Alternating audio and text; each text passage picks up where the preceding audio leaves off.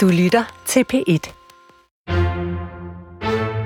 I dag laver vi en lille selvhjælpsbog til forældre, for mine gæster kommer til sammen hele vejen rundt om den gode opdragelse, eller i hvert fald den gode relation mellem børn og forældre. Vi har et barn, vi har en forælder, og vi har en familieforsker med. Så Brinkmanns Brix skal handle om opdragelse, men med udgangspunkt i teenagelivet. Det er nemt for os, der har teenager, at fokusere på det unge menneskes hormonelle forandringer, når vi for eksempel skal forklare balladen i de små hjem. Men måske burde vi tænke mere på, at det lige så meget er forældrene, der forandrer sig. Det kan der jo godt være noget om, selvom det som forældre kan være en ubehagelig tanke.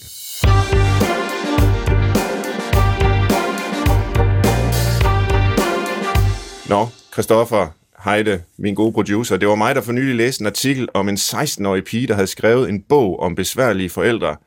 Og så øh, foreslog jeg dig, at du skulle sætte et program op, hvor vi kunne tale om det her med forældre og teenager. Og det lykkedes sørme, og det er jeg rigtig øh, glad for og spændt på. Vi skal i gang med det. Ja, og når du så beder mig om det, så tænker jeg jo straks, øh, hvor god en forælder er du så selv? Og nu leger vi lige, at jeg er både skolelæreren, samfundets normer, naboen, der kigger ind over hækken, de sociale myndigheder. Og så spørger jeg dig, Svend, er du egentlig en god far? Altså, det rigtigste svar, det er vel, at det skal du spørge mine børn om. Og ikke nok med, at du skal spørge mine børn om det, så skal du vente øh, til der er gået måske 10-15-20 år med at spørge mine børn om det. Fordi det er jo sådan nogle øh, langtidseffekter, øh, der viser sig af at have nogle forældre, øh, så, som ligesom afgør det. Det er vel ikke, om øh, jeg siger, at de skal gå i seng nu og her, og så synes de måske, at jeg er en dum far, fordi de heller vil være øh, oppe noget længere, eller sådan noget. Øh, jeg, jeg, jeg tror i hvert fald, jeg er en nærværende far. Øh, og i den forstand prøver jeg selvfølgelig at være en, en god far. Det er klart, det er jo en af de helt store livsopgaver. Jeg er så privilegeret, at jeg ofte øh, kan være hjemme, øh, når de kommer fra skole. Mm. Øh, ofte er jeg jo så heller ikke hjemme, fordi jeg er ude at rejse på konferencer og så videre, men, men øh, jeg har ofte mulighed for at være der og være nærværende. Kan du bare lige forske, hvor mange børn har du, og hvordan ser det ud hjemme hos dig?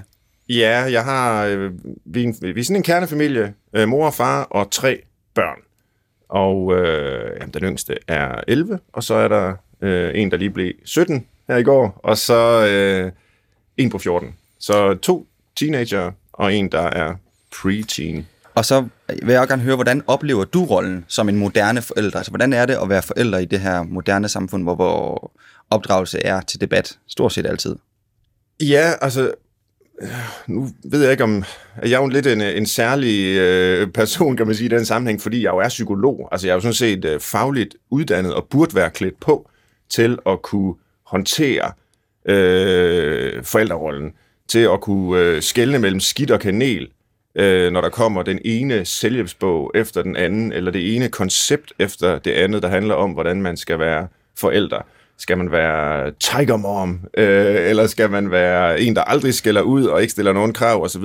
Altså, der er jo råd i den ene og den anden retning, og, og selv jeg, vil jeg så sige, som netop burde være fagligt klædt på, kan godt blive overvældet af alt det der, og netop konstant komme i tvivl. Gør jeg det nu godt nok, og hvad er det dog for nogle eksperimenter, vi har udsat vores øh, stakkels børn for, specielt det første, hvor vi jo ikke havde nogen praksiserfaring, mm. øh, min kone og jeg, og, og, og bare prøvede os frem, og, og måske faktisk var, blev lidt øh, til falds for de der mere eller mindre nemme råd, som er i øh, selvhjælpsbøgerne. Og jeg, så vil jeg så sige, når, når en, en uddannet psykolog som jeg kan have det svært med det, så vil jeg da tro, at alle har det svært med det, havde jeg sagt. Øh, også fordi vi måske ikke i samme grad som før er tilfreds med at kigge på, hvordan vores egne forældre opdrog os, og, og, og så bare gentage det, for vi vil gøre det på den helt rigtige måde. Og det er ikke sikkert, det er særlig nemt. Så velkommen til Brinkmanns Brix, øh, som i dag skal handle om børn og forældre, specielt øh, teenagebørn. Og øh, jeg vil straks vende mig mod den yngste gæst, vi nogensinde har haft med i Brinkmanns Brix. Jeg er rigtig glad for, øh, at du er her, Nina Lyngård Jørgensen. Og vi har inviteret dig, fordi at du har skrevet den her øh, lille vidunderlige bog, som hedder Den lille håndbog om håndteringen af vanskelige forældre. Så det er simpelthen en håndbog til teenager, der har vanskelige forældre, og som skal hjælpe øh, læseren i den situation. ja. Kan du prøve at fortælle, øh, hvordan du kom i gang med det her projekt? Det er vist et par år siden, øh, hvor du jo egentlig, der var du kun 14 år, er det ja, ikke jo, korrekt? det er rigtigt. Ja. ja. Jeg ved ikke, jeg kan ikke sådan helt huske så tidligt, hvordan ideen kom øh, sådan helt præcist. Altså jeg tror, det er over en længere periode, hvor der er sket forskellige ting, som var... nogle var lidt mere heldige, andre var uheldige. Øh, og så, ja, så begyndte jeg bare sådan at øh, fortælle om sådan den her idé, jeg havde fået med, at det faktisk ikke var teenagerne, der kom i en fase, men forældrene. Øh, hvor jeg nu så har konkluderet, at det er begge parter, der kommer i en fase. Men jo, så, så, så sagde min mor, at hun syntes, jeg skulle skrive det ned så, så det gjorde jeg så. Okay, så begge parter kommer i, øh, i en fase, hvor de forandrer sig, Ja. hvilket jo måske er lidt dårlig timing, at det sker Det er, det samtidig. Vi kan også byde vel- velkommen til, til Inge, øh, som sidder ved siden af, som er Ninas mor.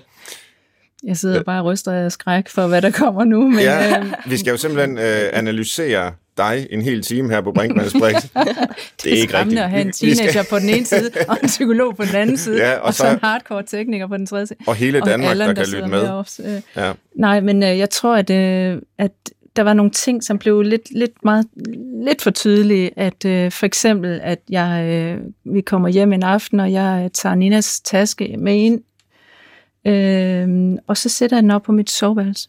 Mm-hmm. Og så glemmer jeg jo selvfølgelig alt om den indtil næste morgen, hvor hun spørger mor, hvor er min taske henne? Og så siger jeg, oh, jeg ved ikke, hvor din taske er. Det irriterer mig faktisk lidt, at jeg skal holde styr på dine ting. Gider du ikke godt selv lige prøve at holde lidt øje med, hvor... Jeg kan jo, ikke- jeg kan jo ikke gå og, og, og rydde vejen, hvor du går, for at huske dig på, hvor du ligger dine ting.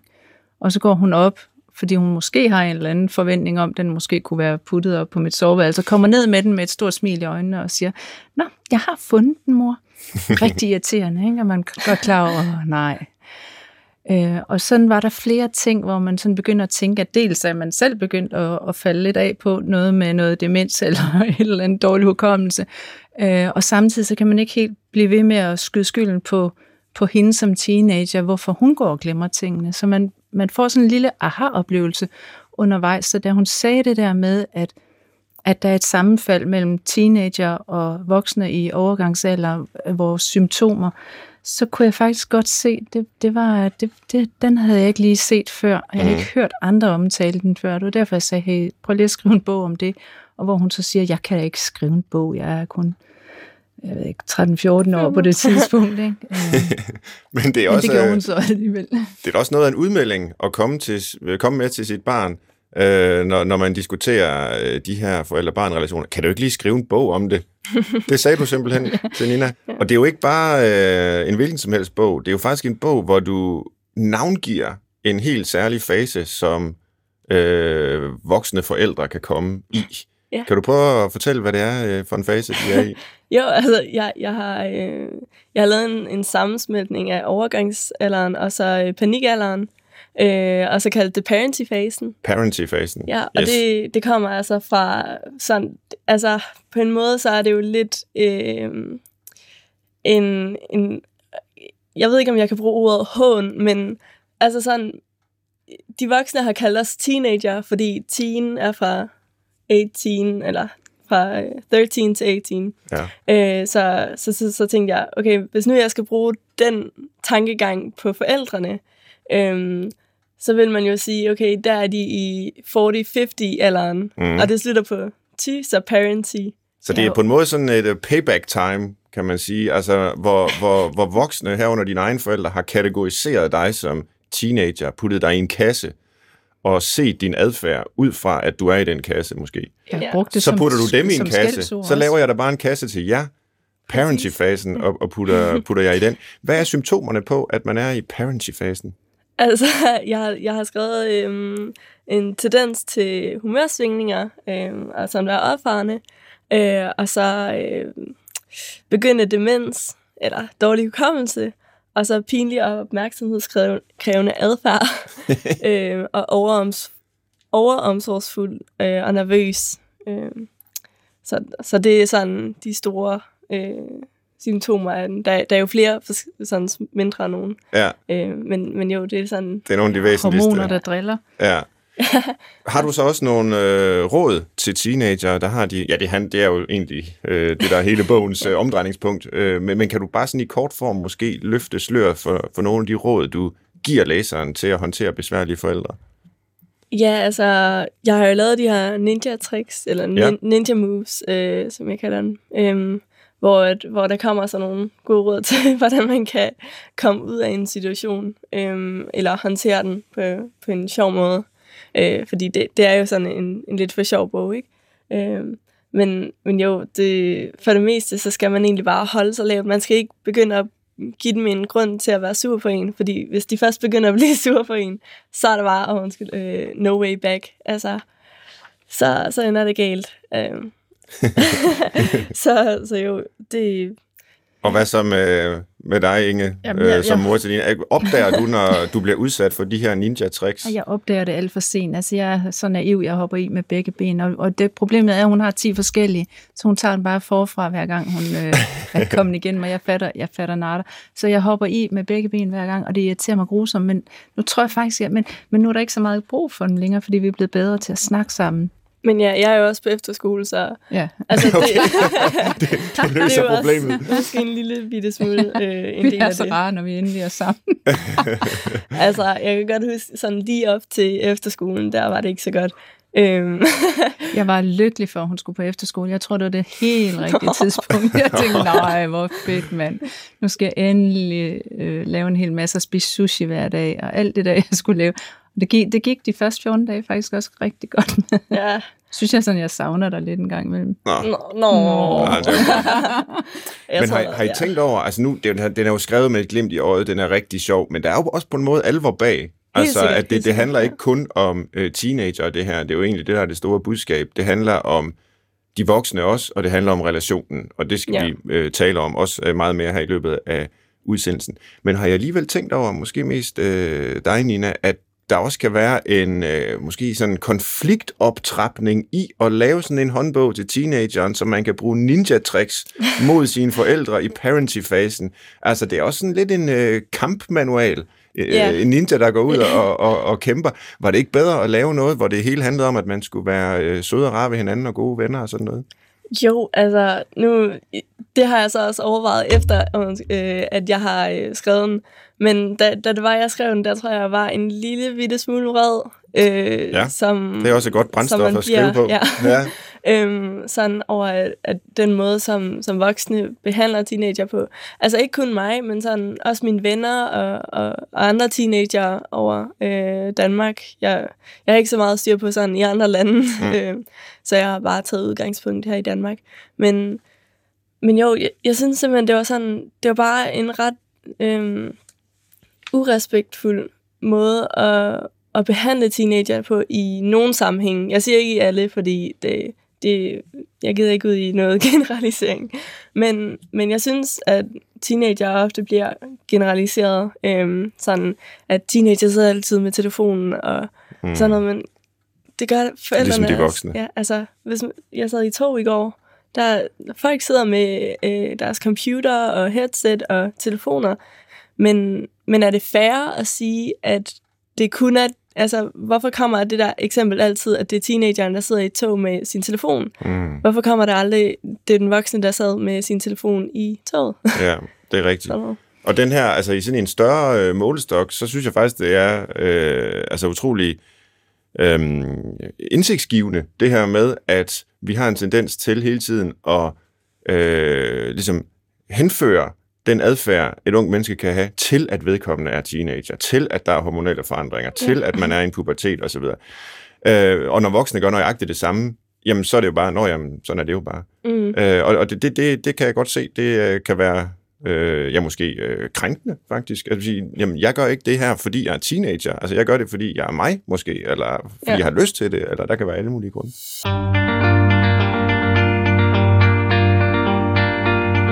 Du lytter til Brinkmanns Brix, hvor jeg i dag forsøger at finde ud af, hvordan jeg bliver en bedre forælder. Og det gør jeg sammen med mine gæster, Allan Vesterling, som vi ikke har hørt fra endnu, men det skal vi om lidt. Han er lektor i familieforskning på Roskilde Universitet. Og så har jeg mor og datter med i studiet, Inge og Nina Lyngård, der med Nina som forfatter og Inge som grafiker har lavet bogen Den lille håndbog om håndtering af vanskelige forældre. Ja, og Inge, du er jo mor til Nina, har hjulpet med bogen. Du var lidt inde på det før, men hvad mener du egentlig om, at Nina fortæller, at du godt kan være en temmelig opmærksomhedskrævende, glemsom og irriterende type som forælder, at, at, at, at hele landet nu kan høre om det? Øh, hvordan har det været? Jeg tror ikke, jeg har gjort noget som forælder, som mange andre ikke har gjort også. Jeg har været ved at æde mine egne børn, fordi de var så irriterende, og de trykkede på alle de rigtige triggerpunkter inde i mig, så jeg har råbt højere over for mine børn. Jeg har, Nina har en storbror, der hedder Victor, på 20 år. Øh, jeg tror, jeg har været tæt på at æde dem flere gange, eller sætte dem udenfor i regnen, eller kørt dem et eller andet sted hen og glemme dem på en restplads. Og det tror jeg, det er sådan en virkelig en voldsom følelse, mange forældre har, at man næsten ikke ved, hvordan man skal være i sin krop, fordi man skal rumme det her lille menneske, der står foran en. Øhm, og, og, øh, men jeg har sørget for, at de har fået tøj på hver dag. Jeg har husket hver, der, hver dag, når jeg stod op, hvad deres navne var. Mm. Øh, de, har, øh, de kom i skole, de har fået nogenlunde karakter, og så videre. Altså alle de der øh, gode ting, jeg har også været nærværende over for dem. Så, øh, og så har jeg givet dem en ordentlig portion kærlighed, øh, uden, udenom at jeg har været ved at slå dem ihjel i gang. Men, men så udover det, så tror jeg faktisk, jeg har været et, et øh, rimelig almindeligt, øh, en rimelig almindelig forælder. Ja. Men måske har jeg taget mine børn med til flere ting, end, mm. end, end de, man ellers gør, men, men i, fordi jeg vil gerne åbne deres øh, sind for verden. Så de har været ude at rejse de mærkeligste steder faktisk. Øh, I, øh, Nina har været med, fordi jeg er rejseleder i blandt andet Iran. Mm-hmm. Hun har været med i Iran flere gange, og, og de har været på safari og så videre. Altså sådan nogle ting. Jeg gør nogle ting, der måske er anderledes med børnene. Det lyder, og det vil jeg roligt sige, det er min professionelle vurdering, som om du har været en, en, en rigtig, rigtig god øh, forælder. Det er der ingen tvivl om. Øh, der er sådan et begreb i udviklingspsykologien fra en, der hedder Donald Winnicott. Det er et gammelt begreb, der hedder a good enough mother, eller a good enough parent. Og det er egentlig det, man skal være. Mm. Good enough. Øh, og det er de fleste af os jo faktisk, på trods af, at vi hele tiden går og er i tvivl om det. Men det kan vi måske vende tilbage til. Øhm, og nu vender jeg mig mod dig, Allan Vesterling, lektor i familieforskning fra Roskilde Universitet. Den her diskussion, vi har, og som jeg selv har øh, taget hul på her med, at jeg gerne vil være en bedre forælder, og hele konflikten der mellem teenager og deres øh, forældre, er det sådan en tidstypisk optagethed af øh, forældrerollen, eller er det noget, man altid har tænkt over? Jeg tror godt, man kan sige, at man er mere optaget af det, end man har været før, og man er i hvert fald også optaget af det på en anden måde. Øhm, og det tror jeg, at det her øhm, tema, som, som I tager op her med, med selvhjælpsbøger, jo, altså det kan man simpelthen bruge som en øh, indikator på det. Dengang, øh, da jeg blev født, og tæt og lidt efter, lidt før du blev født, Svend, der var der, øh, der, var der en bog øh, til forældre, som, var, som hed Politikens Bogen om barnet, mm-hmm. som var... Øh, dybest set skrevet af Benjamin Spock. Øh, og det var det, der var. Mm. Øhm, I dag så kan man jo nærmest ikke, øh, altså man kan fylde hele boghandler op med alle de råd og vejledninger, der er til, øh, til forældre. Og det er så bare det, der bliver udgivet på print. Hvis vi så også tager alle de diskussionsforer, der findes øh, på Facebook eller på nettet i det hele taget, og dertil også lægger alle de apps, som man kan downloade og få hjælp til i forbindelse med ens øh, forældreskab, øh, så er der ingen tvivl om, at det, det fylder mere nu end ja. nogensinde. Det tror jeg simpelthen. Ja.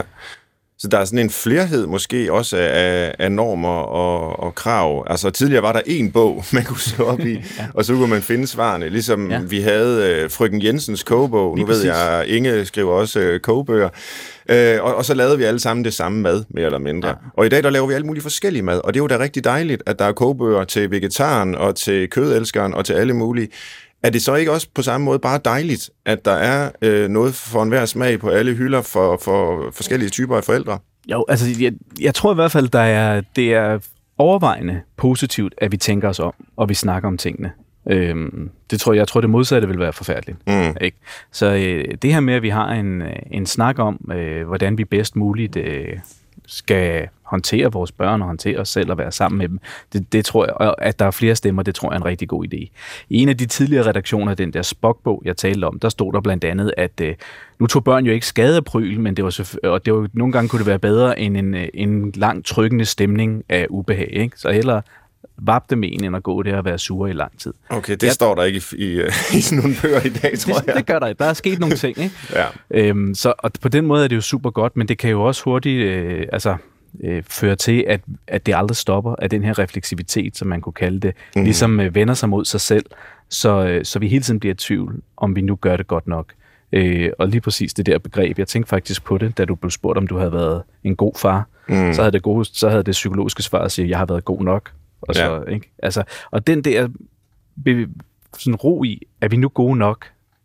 Den, øh, den bidrager alle de her stemmer jo også til, at vi kan blive enormt meget i tvivl om, hvis vi bare er overladt til os selv. Ja. Men der tror jeg altså, hvis jeg lige må tilføje, at der er noget, øhm, at vi har nogle forudsætninger i Danmark med den måde, som vores øh, velfærdsstat er opbygget på med daginstitutioner, skoler og sundhedspleje, som er som, som hjælper forældre mere, end det gør i andre lande, for eksempel i England og USA, mm-hmm. hvor man i højere grad er udleveret til, øh, til markedsrådet, og i mindre grad øh, kan trække på alt det her uddannede personale, øh, som man hele tiden samarbejder med omkring det at være forældre. Mm. Er der på tværs af de her mange forskellige øh, råd og selvhjælpsbøger og ekspertudsagn og hvad har vi, er der så alligevel alle nogle almene krav, som du mener gælder til forældre lige i de år, vi, vi har nu? Altså, øh, hvis du spørger mig om, kan man aflæse, at der ligesom er en strømning? Ja. Øh, ja. Altså, så er det i hvert fald, øh, det er helt klart, at kravet om at være involveret er Ja. ja. vel et, som vi alle sammen øh, enten eksplicit har set eller har mærket, uden at tænke os om. Ikke? Altså, vi bliver hele tiden Øh, nu var det, er det lige blevet Aula, men ellers er det forældreindtræk, der hele tiden øh, mindede os om, at øh, vi skulle gøre et eller andet eller svare på noget. Øh, men også øh, øh, i forhold til at engagere os i vores børns hverdag, deres idræt, deres skole eller deres øh, forfatterskab, øh, er jo også en eller anden måde, at vi hele tiden øh, ligesom bliver, bliver kan man sige, anråbt eller bedt om, eller fornemmer, at vi skal være til stede og involveret med vores børn. Og det tror jeg er sådan et, øh, et krav, som, hvis jeg skal, at man skal pege på én ting, at det, som ligesom markerer, men der er man, det, er en, det er en god forælder, der er en involveret forælder. Ikke? En dårlig forælder er en uengageret forælder. Mm. Der begynder at opstå en øh, fornemmelse, i mit sind i hvert fald, af, at øh, de her krav, vi stiller til hinanden, og nu taler vi om kravene til at være en god forælder, der involverer sig og er nærværende og alt det her, jamen det er måske øh, helt almen for vores samfund, at vi har øh, møder rigtig, rigtig mange krav. Jeg kunne tænke mig at vende den om øh, og spørge dig, Nina, hvordan oplever du at være ung i dag? Øh, er det på samme måde en hel masse krav, der møder dig, eller kan man tage sådan lidt øh, afslappet på det? der, der er meget med det her med sociale medier, øh, som, som er meget op i dag. Altså sådan noget med modeller, eksempel, øh, at man skal se øh, helt bestemt ud, og, og andre teenager, hvordan sådan, øh, de ser på en, altså hvordan skal man opføre sig, skal man være ligeglad og bare øh, være sig selv og sige det, man mener og sådan noget, eller skal man tage hensyn til hinanden og, og, øh, og altid se glad ud og sådan noget, fordi mm. altså, hvis, man, hvis man gerne vil være vældigt, så skal man jo gøre nogle bestemte ting, øh, og der kan man risikere at skulle ændre på sig selv, og så er der nogen, der siger, "Mm, du skal ikke ændre på dig selv, du skal bare være dig selv, øh, og så er der andre, der siger, at du skal være en god person, du skal, du skal være øh, populær, og du skal ikke være mærkelig. Mm. Sådan. Er det sådan nogle øh, dilemmaer, du mærker selv? Altså, jeg ved ikke, jeg, jeg føler, at jeg har nogenlunde styr på det selv, Ja. men, øh, men jeg kan godt mærke øh, på andre omkring mig, at de er meget i tvivl om, hvad de skal stille op med sig selv, fordi, altså, jeg ved ikke, jeg har, jeg har fornemmelsen af, at der, der er rigtig mange, der har øh, psykiske sygdomme i dag. Altså, jeg, jeg føler, at der, der er flere teenager, der har meget sådan, altså, at det er meget udbredt i dag, end det har været nu. Nu har jeg jo ikke været i, i live i så lang tid, som I har, øh, så jeg kan ikke helt udtale mig Det føles som lang tid for. Ja, jeg har været i live i hvert fald. men, men ja, øh, jo, så, så på den måde der, altså med depression og angst og øh, anoreksi og bulimi, det, det er rigtig udbredt. Altså, Ja. sådan, øh, Der er i hvert fald også flere, der får øh, sådan nogle diagnoser i dag Ja. end før. Øh, det er næsten hver 10. 15-årig, der har mindst en øh, psykiatrisk diagnose i dag. Det er langt flere, end da jeg var ung. Så er spørgsmålet selvfølgelig, er det bare fordi, at vi nu har fundet dem, der har de her lidelser, og før fik de ikke nogen diagnoser? Eller er det fordi, at folk, de unge mennesker, faktisk har det dårligere? Øh, eventuelt på grund af alle de her krav, Ja, de mødes med, ikke? Altså sådan nogle øh, forskere som Allan øh, og, og sådan set også mig selv, ikke? Vi sidder og skriver bøger om, at vi lever i det her højkomplekse samfund og skal have alle ender til at nå sammen, og det er et præstationssamfund og en konkurrencestat og alle de begreber, der bliver brugt om det. Så jeg synes, det er rigtig interessant at høre fra ja, fra et ung menneske, der, der, der bare lever i, i den virkelighed, øh, hvordan det egentlig er. Du lytter til Brinkmanns Brix, der i dag handler om øh, forældre, relationen mellem forældre og deres børn, især teenager, og ideen om, at det ikke kun er teenager, der er i en særlig fase, men det er sørme også øh, forældrene, der kan komme i parenting-fasen, som Nina Lyngård Jørgensen har døbt den. Og relationen mellem forældre og børn, det er jo et af de allermest klassiske temaer i psykologien. Freud han mente, at relationen til moren og faren var helt afgørende for personlighedsudviklingen, og dermed for hele resten af et menneskes liv. Siden har vi for eksempel haft det, der hedder tilknytningsteori, der også lagde vægt på mønstrene i tidlig relation som afgørende for hele livet. Og spørgsmålet er selvfølgelig, om de her teorier har ret, når de siger, at de tidlige relationer har så stor betydning. Og et andet spørgsmål, det er jo så, hvad der sker, når den relation ændrer karakter, i takt med, at den unges selvstændighed vokser. Og det er det, vi diskuterer nu. Og Allan Vesterling, øh, familieforsker fra Roskilde Universitet, øh, hvad mener du om det her? Altså, hvor stor vægt skal vi lægge på alt det, der foregår tidligt? Fordi det kan jo ligesom bidrage til den her sådan lidt øh, paniske øh, forældreindstilling, mm. at for at mit, barn liv skal lø- mit barns liv skal lykkes, så skal alt være godt i de første år, mm. ellers så har jeg fejlet.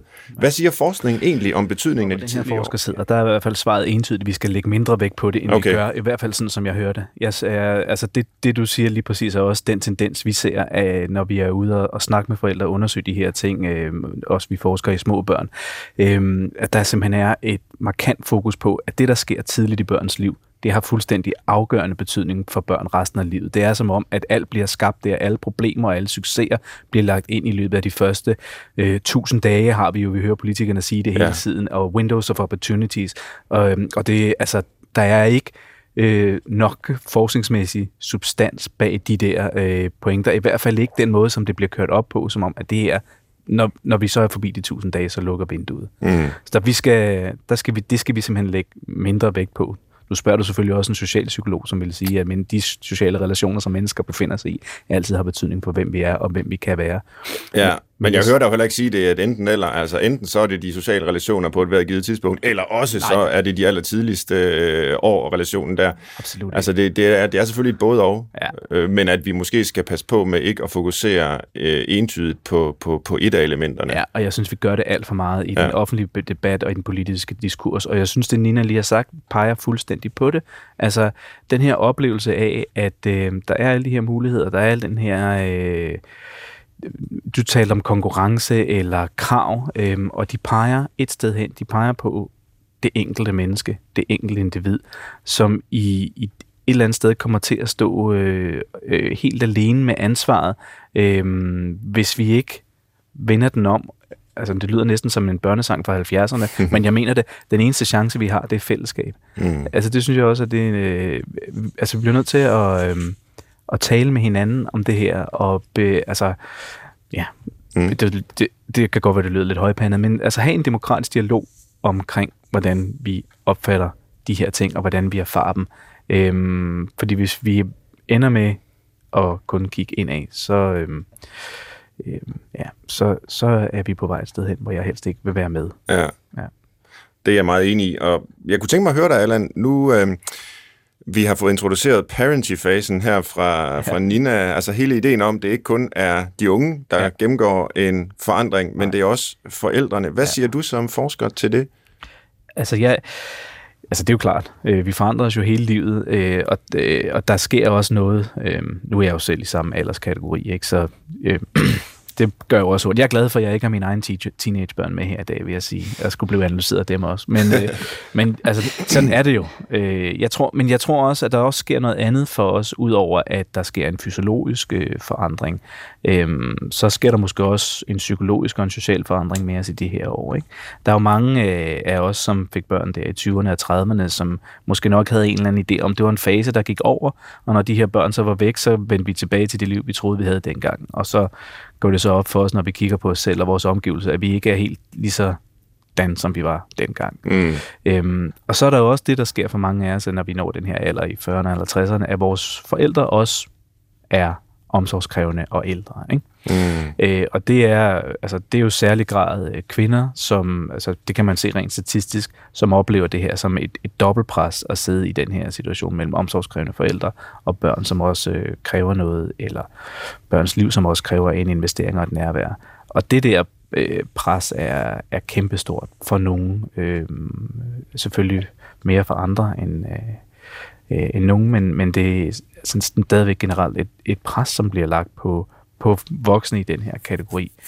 Øhm, Betyder det noget, at vi i dag får børn øh, en hel del senere end, øh, end i tidligere generationer? Det er måske svært at sige noget om. Jeg tænker bare på, at altså nu hvis man kobler det lidt til, det ved jeg godt, det er ikke socialpsykologiens øh, greb at gøre det, men hvis man alligevel kobler det lidt til de her hormonelle forandringer, som jo altså unægteligt sker, mm øh, i løbet af livet, det vi traditionelt har kaldt overgangsalderen. Mm. Øh, jamen, måske har man ikke tidligere været i overgangsalderen, når ens børn var, var det, vi i dag kalder teenager. Og, men men nu, nu, nu falder de to faser sammen, og det er der bare noget problematisk ved, måske. Ja. Øh, altså, ja, det, jeg vil sige, det, det er forskning, det kan, det, jeg tror, det, så er det i hvert fald også på, problematisk for forældrene, fordi noget af det forskning, som jeg også kender til, viser jo, at det faktisk er altså, ældre forældre, generelt er bedre forældre end yngre forældre. De har, Okay. mere, de har mere overskud, de har mere ro på. Mhm. Mm-hmm. Øhm, øh, de, det er ikke skidt for børnene at have forældre, der ikke er helt unge, Mhm. mm-hmm. siger forskning. Oh, det lyder på noget meget godt for det øh, samfund, vi har, hvor vi får øh, børn senere og senere.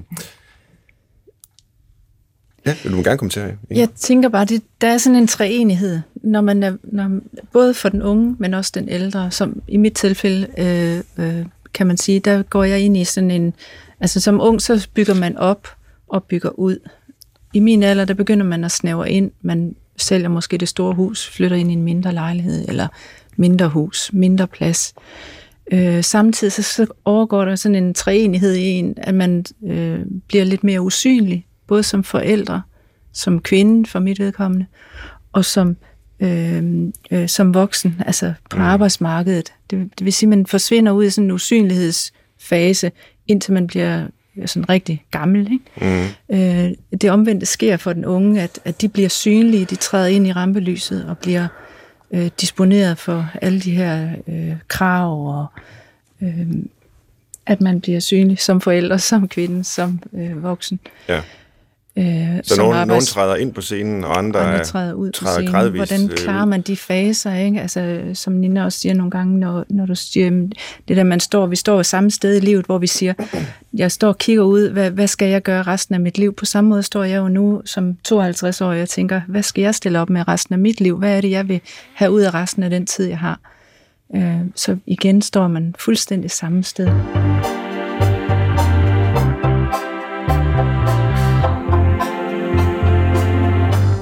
I dag handler Brinkmanns Brix blandt andet om besværlige forældre og den besværlige forældrerolle. Og det ser jeg på sammen med teenager og forfatter Nina Lyngård, der har sin besværlige mor med, Inge Lyngård.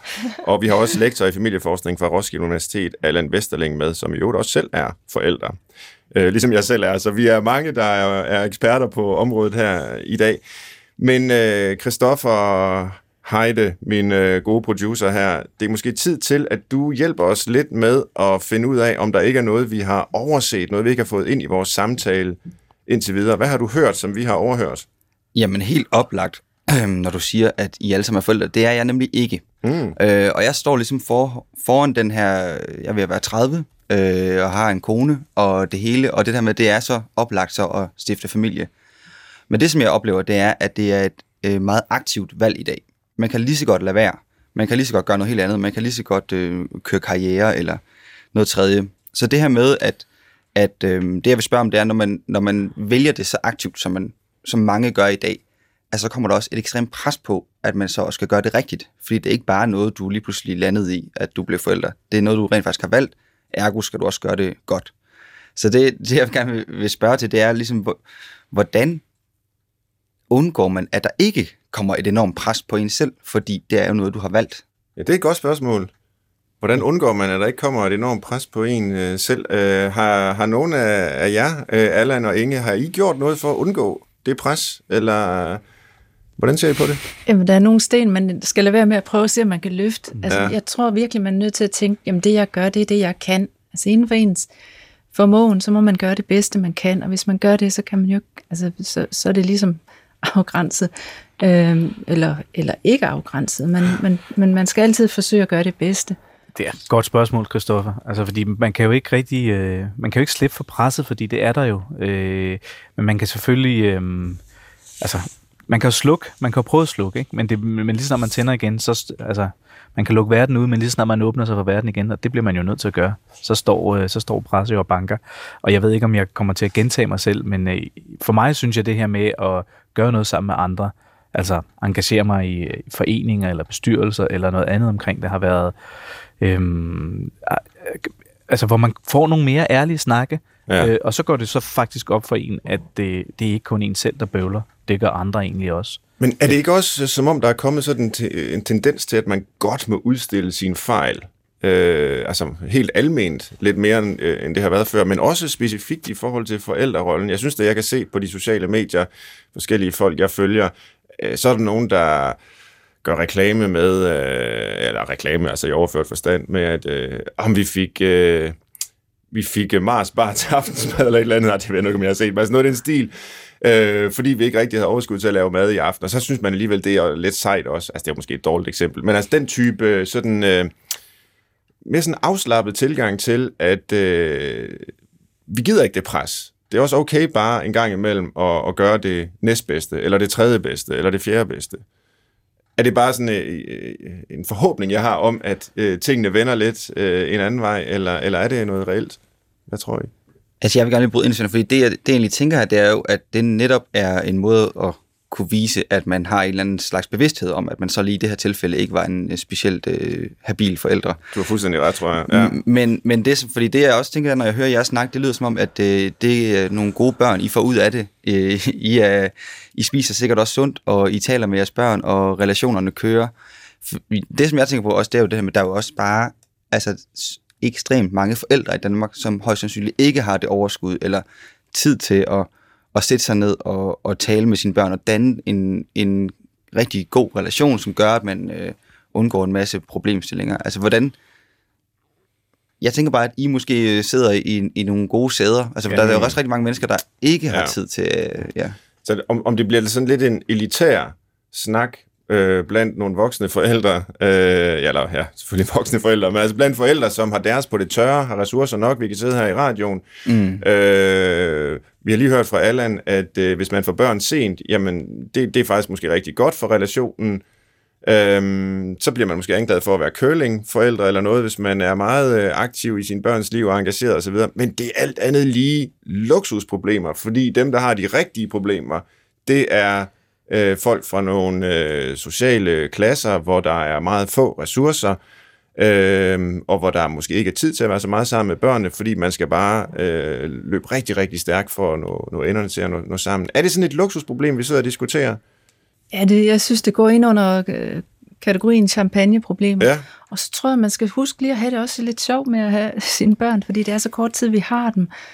Øh, Så, så det kan måske virke skræmmende på dig, Christoffer, at, at øh, åh nej, nu sidder vi og diskuterer alle de der tunge ting, men, men det er faktisk også skide sjovt at få præsenteret Suicide Boys for fuld hammer i sin bil, mens man kører derud af sammen med sine to teenagebørn, rulle vinduet ned, og så bliver det enormt pinligt over, at man gør sådan noget. Ikke? Eller det hedder ikke pinligt, det hedder akavet. øh, men øh, det der med, at man... Nina, Øh, himler med øjnene. Nej, men man skal bare huske også at nyde bøvlet, fordi Øh, øh, bøvl, hvad er det lige ordet bøvl, det indgår? Øh, øh når min søn på 20 kommer hjem en tirsdag nat klokken 2 om natten og lister op af, af trappetrinen, og tror jeg ikke op, da han kommer hjem. Jeg vågner lige så snart han sætter nøglen i døren. Ikke? Bliver jeg irriteret over det, eller konstaterer bare, at nu kommer vi ikke så hjem. Øh, altså, prøv at huske, at det er det, der er sker nu. Lige om lidt, så kan jeg ikke høre hans fodtrin, fordi han bor et eller andet sted nede i midtbyen. Ikke? Så man skal også lige huske at glæde sig over de der, som man måske synes er irriterende, eller, ej, nu vågnede jeg igen, eller prøv bare at sætte noget, øh, tænk det på den positive måde.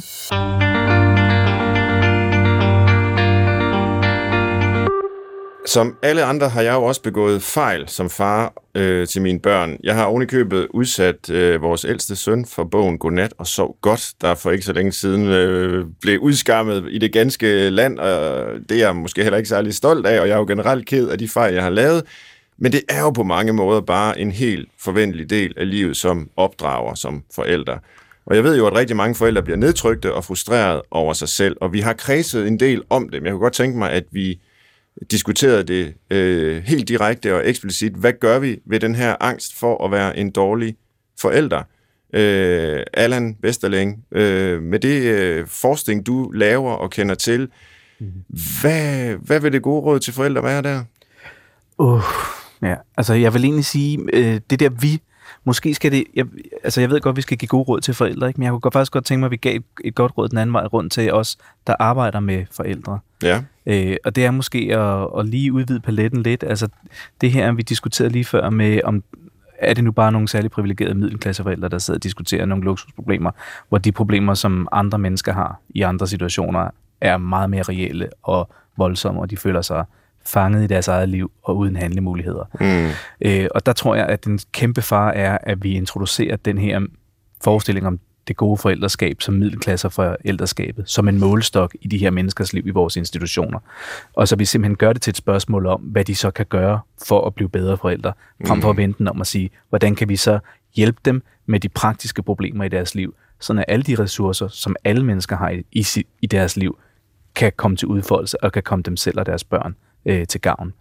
Øhm, når vi for eksempel i daginstitutioner eller i skoler hører øh, om, at vi skal læse 20 minutter øh, om dagen med vores børn, eller at vi i daginstitutioner skal være engageret i at udvikle børns læringsmiljø også derhjemme, og tale med dem om farver og former og alt muligt andet, øh, så ligger det et kæmpe pres på de enlige forældre, som måske ikke engang kan holde sig vågen til at få vasket tøj til næste dag, eller få noget at handle ind, eller få sørget for, at madpakken er den rigtige osv. osv. Og der kan institutioner og samfund bidrage meget bedre med at hjælpe med praktiske ting, frem for at komme og give gode råd til, hvordan man skal tænke om sig selv eller gøre om sig selv, og simpelthen prøve at, at træde lige et skridt tilbage for de der idealer, som, øh, som vi i den her privilegerede middelklasse, undskyld det ord, men mm. øh, ligesom har at, at føre ned over andre. Ja. Det tror jeg vil være mit bedste råd øh, til ansvarlige mennesker i den her Ja, debat. ja. Jeg synes, det giver utrolig meget mening. Nina, du markerer.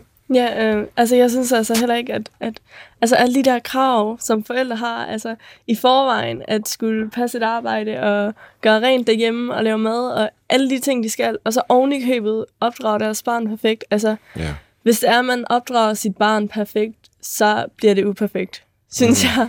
Altså, det, det er virkelig sådan forfærdeligt, at, at, at man skal gå så meget op i det. Fordi hvis alting er perfekt, så ender det altså galt, øh, siger jeg, øh, selvom jeg ikke rigtig har nogen øh, erfaring med det. Men altså, det, det er okay, at der er lidt kaos en gang imellem, altså, synes jeg, fordi hjemme med os, altså, det er jo ikke, min mor hun siger jo, at, at vi sidder ikke så tit i sofaen og ser, ser film eller øh, fjernsyn, som, som den der billede perfekte familie gør. Men det er jo også noget af det, der opdrager os børn og gør os perfekte for os selv. Altså, vi, det er den måde, vi bliver opdraget på, og, og, og det fjerner faktisk lidt pres fra os. Fordi hvis det er, at man bliver opdraget med alle de her perfekte ting, så, så tror jeg faktisk bare, at vi bliver endnu mere presset selv. Fordi så bliver der også stillet krav til os om, hvordan vi skal opdrage vores fremtidsbørn, eller, mm. eller hvordan vi skal opføre os i hverdagen. Hvor er det godt sagt. Jeg synes, det er meget opløftende mm. at høre fra et ungt menneske, som...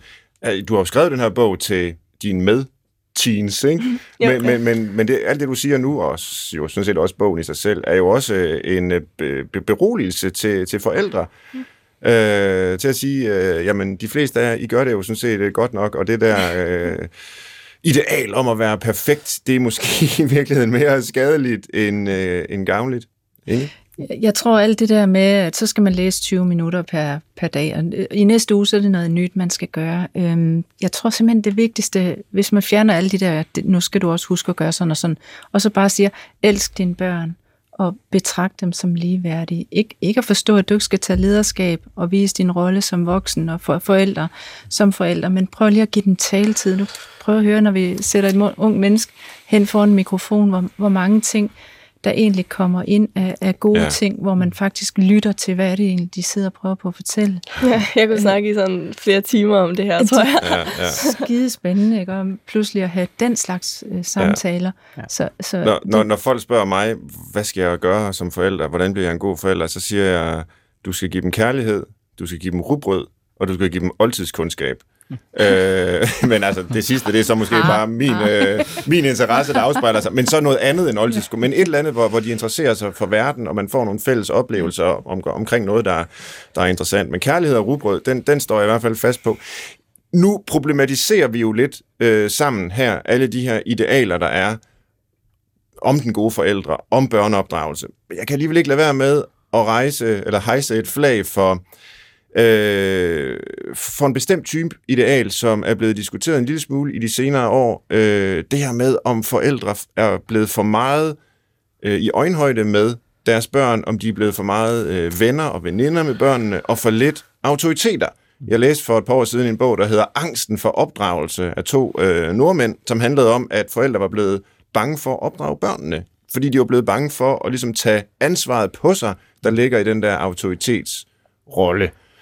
Øh, er, er det bare sådan en øh, norsk, øh, hvad kan man sige, analyse? Altså, jeg synes jo, der, lyder, der, der, der er noget rigtigt ved den. Ja, det, øh, vi må desværre sige, Svend, det passer ikke. det gør det ikke? Nej, Nå. øh, forskning viser, og den er faktisk ret øh, klar på det her område. Altså, øh, man har jo, nej, jeg går- lige et skridt tilbage, man Ja. har jo øh, haft sådan en, øh, og den kender flere måske, den her skældning mellem forskellige opdragelsesstile eller forældrestile, Ja. hvor man skælder mellem en autoritær opdragelsesstil og en autoritativ og en permissiv øh, opdragelsesstil, altså og så en laissez-faire, altså en, hvor man giver, men, men hvor, hvor den autoritative opdragelsesstil netop er baseret på, at man både øh, viser øh, altså stiller krav og viser hensyn, Ja. ja. men altså hvor man tager autoriteten. Man er en autoritet, men uden at være autoritær. Ja. Ja. Og, øh, og de studier, der er lavet øh, at blandt danske teenager, er et ret stort materiale, øh, som blev offentliggjort i en doktorafhandling øh, i 2014, og lavet af Karen Margrethe Dahl, øh, som både har snakket med teenager, altså interviewet teenager og også voksne, øh, med de meget omfattende og komplekse statistiske analyser, der er lavet af det her materiale, placerer 80% af alle familier, og igen, set fra begge perspektiver, både for teenagernes og forældrenes, som øhm, autoritative Ja. opdragelsesstil, altså demokratisk. Aha. indstillet. Så, øh, så langt størstedelen af, af forældre, vi snakker 80% her, ikke, har ingen problemer med at tage den der øh, autoritet på sig, hverken når man spørger dem selv, eller når man spørger øh, teenagerne, og man spørger dem om, hvad de gør. Mm. Så, øh, så det, altså at have det, det kan selvfølgelig godt stadig øh, ses som en tendens, men det er, det er forstørret. Det er ikke øh, den generelle strømning. Det er ikke det, vi bør diskutere som det store problem i hvert fald, siger du. Altså jeg ved, ja, det kan godt stadigvæk være et problem, og det er jo, øh, altså jeg synes det, men problemet er ikke, at forældre ikke tør at være autoriteter. Øh, problemet er den her usikkerhed, som melder sig i vores liv, øh, ja. som vi hellere øh, skal sørge for at hjælpe hinanden med, frem for at pege fingre af forældre som nogen, der ikke Altså, jeg ser det jo også i debatter, ikke? Også, mm. og, og kloge, øh, kloge folk fra vores, vores eget fag siger jo noget tilsvarende, hvor jeg tænker, hvad sker der? Ja. Har I ikke læst, hvad der hvad forskningen siger?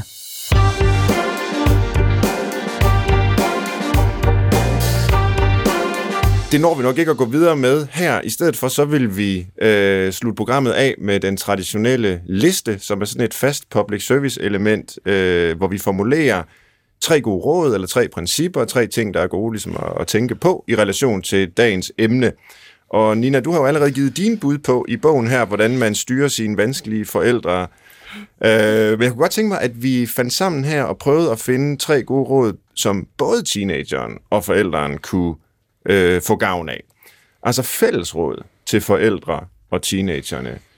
Øh, og det er i virkeligheden jo bare fællesråd til, øh, til at være menneske, kunne man næsten sige. Så det, det, det, øh, det er jo selvfølgelig en stor opgave, vi, vi øh, stiller os selv.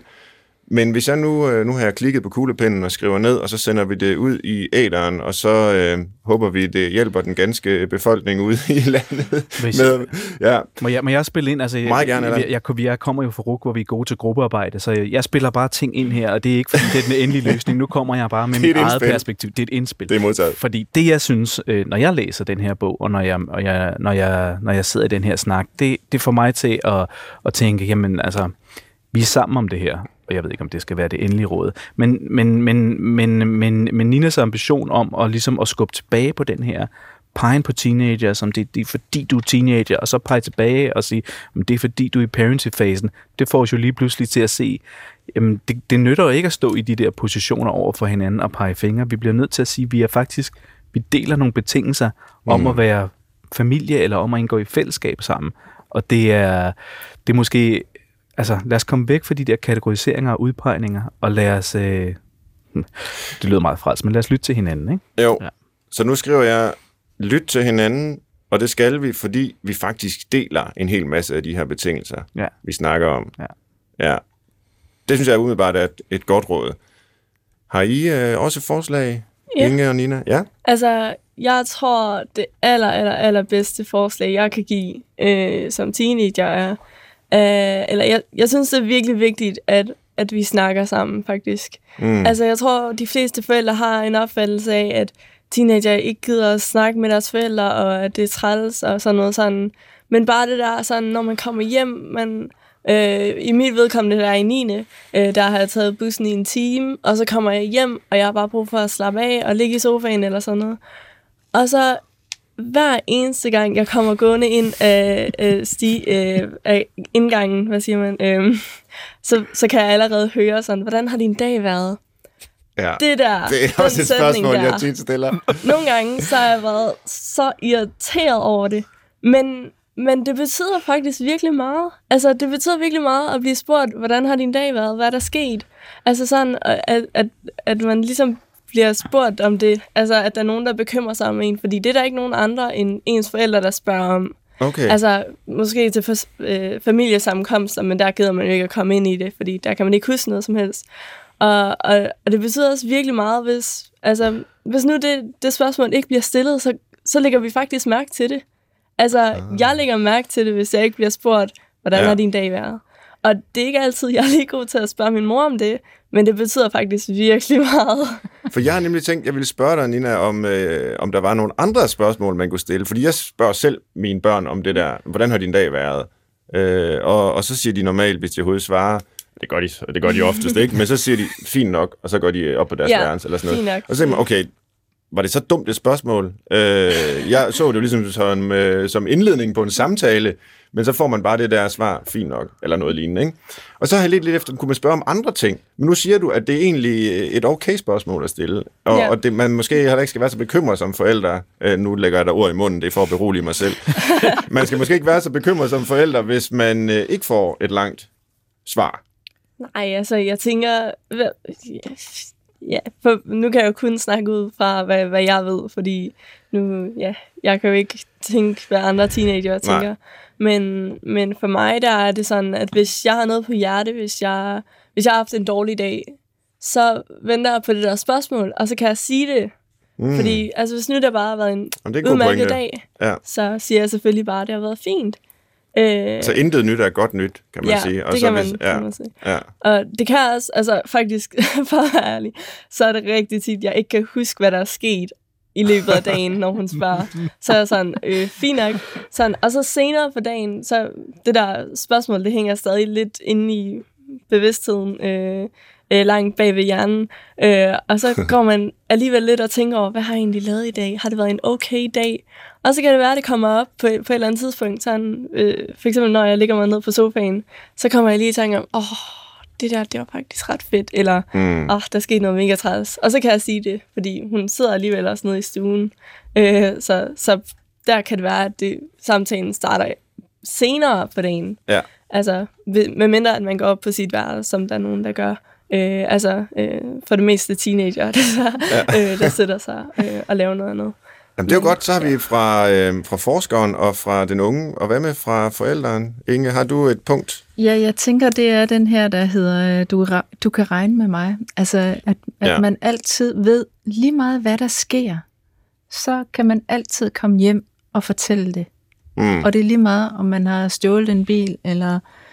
Ej, det tror jeg ikke, du kommer til. Men, jamen, lad, lad, lad, men, men prøv at høre, det er lige meget næsten, hvad man gør. Men man skal altid have et sted, man kan komme hjem og sige, hey, jeg gjorde simpelthen noget, der var så torske dumt.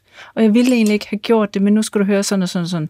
Så er vi tilbage til samtalen igen. Ikke? Men det der med, at man kan regne med hinanden. Men jeg er i en alder af 52 stadigvæk øh, afhængig simpelthen af at kunne ringe til mine forældre næsten hver dag og sige, prøv jeg har virkelig lavet noget åndssvagt. Eller, Jeg kom til at stjæle en bil. Ja, ja, og, og nu, nu hænger jeg på den, og den passer ikke ind i garagen. Nej, øh, altså, øh, altså det der med, at man øh, har den... Tænk, at man har så gamle forældre, som jeg har, og så stadigvæk har lyst til at ringe hjem og fortælle dem. Og man ved, de vil falde fuldstændig på halen over et eller andet, der er sket af gode ting. Tænk, at man kan dele det med dem stadigvæk. Og det håber jeg jo lidt, at mine børn også stadigvæk vil sige, tænke, at de vil gerne dele den der øh, gode eller dårlige oplevelse. Så det, at man kan regne med, man kan altid komme hjem, Ja. uanset hvad Og det kan man har så, det kan man så forsøge at udstråle. Ja, det skal du øh, selv men- også men- kunne ture og sige Ja, ting. fordi hvad med den anden vej? Jamen, du skal jo Øh, selv kunne det- ture være sårbar Ja, og sige, hey, jeg har faktisk gjort noget rigtig åndssvagt i dag. Ja. Øh, og det er jo ikke noget, der kommer bare fra en dag til den anden. Det, er altså, det starter altså helt... Mm. Jeg, jeg har ikke været bange for... Øh, og det er ikke, fordi jeg har det der ønske om, at nu skal man være uperfekt, og nu skal man... Eller det der med, nu skal man flashe på Facebook eller Instagram, alle de dumme, dumme torske, dumme ting, man har gjort. Men, men det, det, er- jeg, jeg synes, det er meget fint, at man har øh, lyst til også at dele de ikke knap så gode ting med hinanden. Så det skal man bygge op fra starten af. ja. Og der er kun én måde at gøre det på, og det er ved at gøre det. være rollemodel selv. Jeg synes egentlig, det er et åndssvagt ord at bruge ordet rollemodel, men, men man er nødt til at selv at vise vejen. Så hvis man Ja. ja. tør at åbne op selv, så, så tror jeg, at det bliver nemmere for de unge også at, åbne op. Ja, det, det tror jeg altså også, at, at hvis man sidder ved aftensmaden, og så, og så fortæller ens mor, øh, ah, jeg har købt nogle Louis Vuitton, Louis Vuitton sko, hvad hedder det? og så tænker man, "Åh, hvorfor det? du kommer til at gå i dem en gang, og så kommer I til at ligge op på loftet, og du vil ikke sælge dem. Det er Øh, pænt. de er pæne. og, og det vil være en god start på en samtale, må jeg indrømme. Ja. Så, så jeg kan godt følge det, hun siger, at hvis man, hvis man selv tager at åbne op, så er der større chance for, at den anden også åbner op. Jeg har par virkelig flotte sko til salg. ja, det er godt. Nu så blev forældre og barn-relationen lige vendt om her. Det er sikkert også meget godt en gang imellem. Mit yndlingscitat af Ernest Hemingway, det er, der er kun én måde at finde ud af, om man kan stole på et andet menneske, og det er ved at stole på det andet menneske. Og, og det er jo det, vi skal øh, gøre, for ellers så kommer tilliden aldrig ind. Det var dagens øh, prædiken her fra Svend Brinkmann i Brinkmanns Brix, og vi når desværre ikke mere. Det har været utrolig spændende at høre fra jer alle tre. Øh, lektor i familieforskning på Roskilde Universitet, Allan Vesterling. Tak for, at du ville være med. Også tak til familien Lyngård, i hvert fald mor og datter, Nina og Inge, som sammen har lavet bogen Den lille håndbog om håndtering af vanskelige forældre. Tusind tak til alle sammen for, at vi ville være med. Man kan altid lytte til programmet eller genlytte det på dr.dk. Man kan også finde det som podcast. Og så kan man skrive til os på brinkmannsbrix.dr.dk. Til retlægger i dag var Christoffer Heide, og jeg hedder Svend Brinkmann. Tak fordi du lyttede med.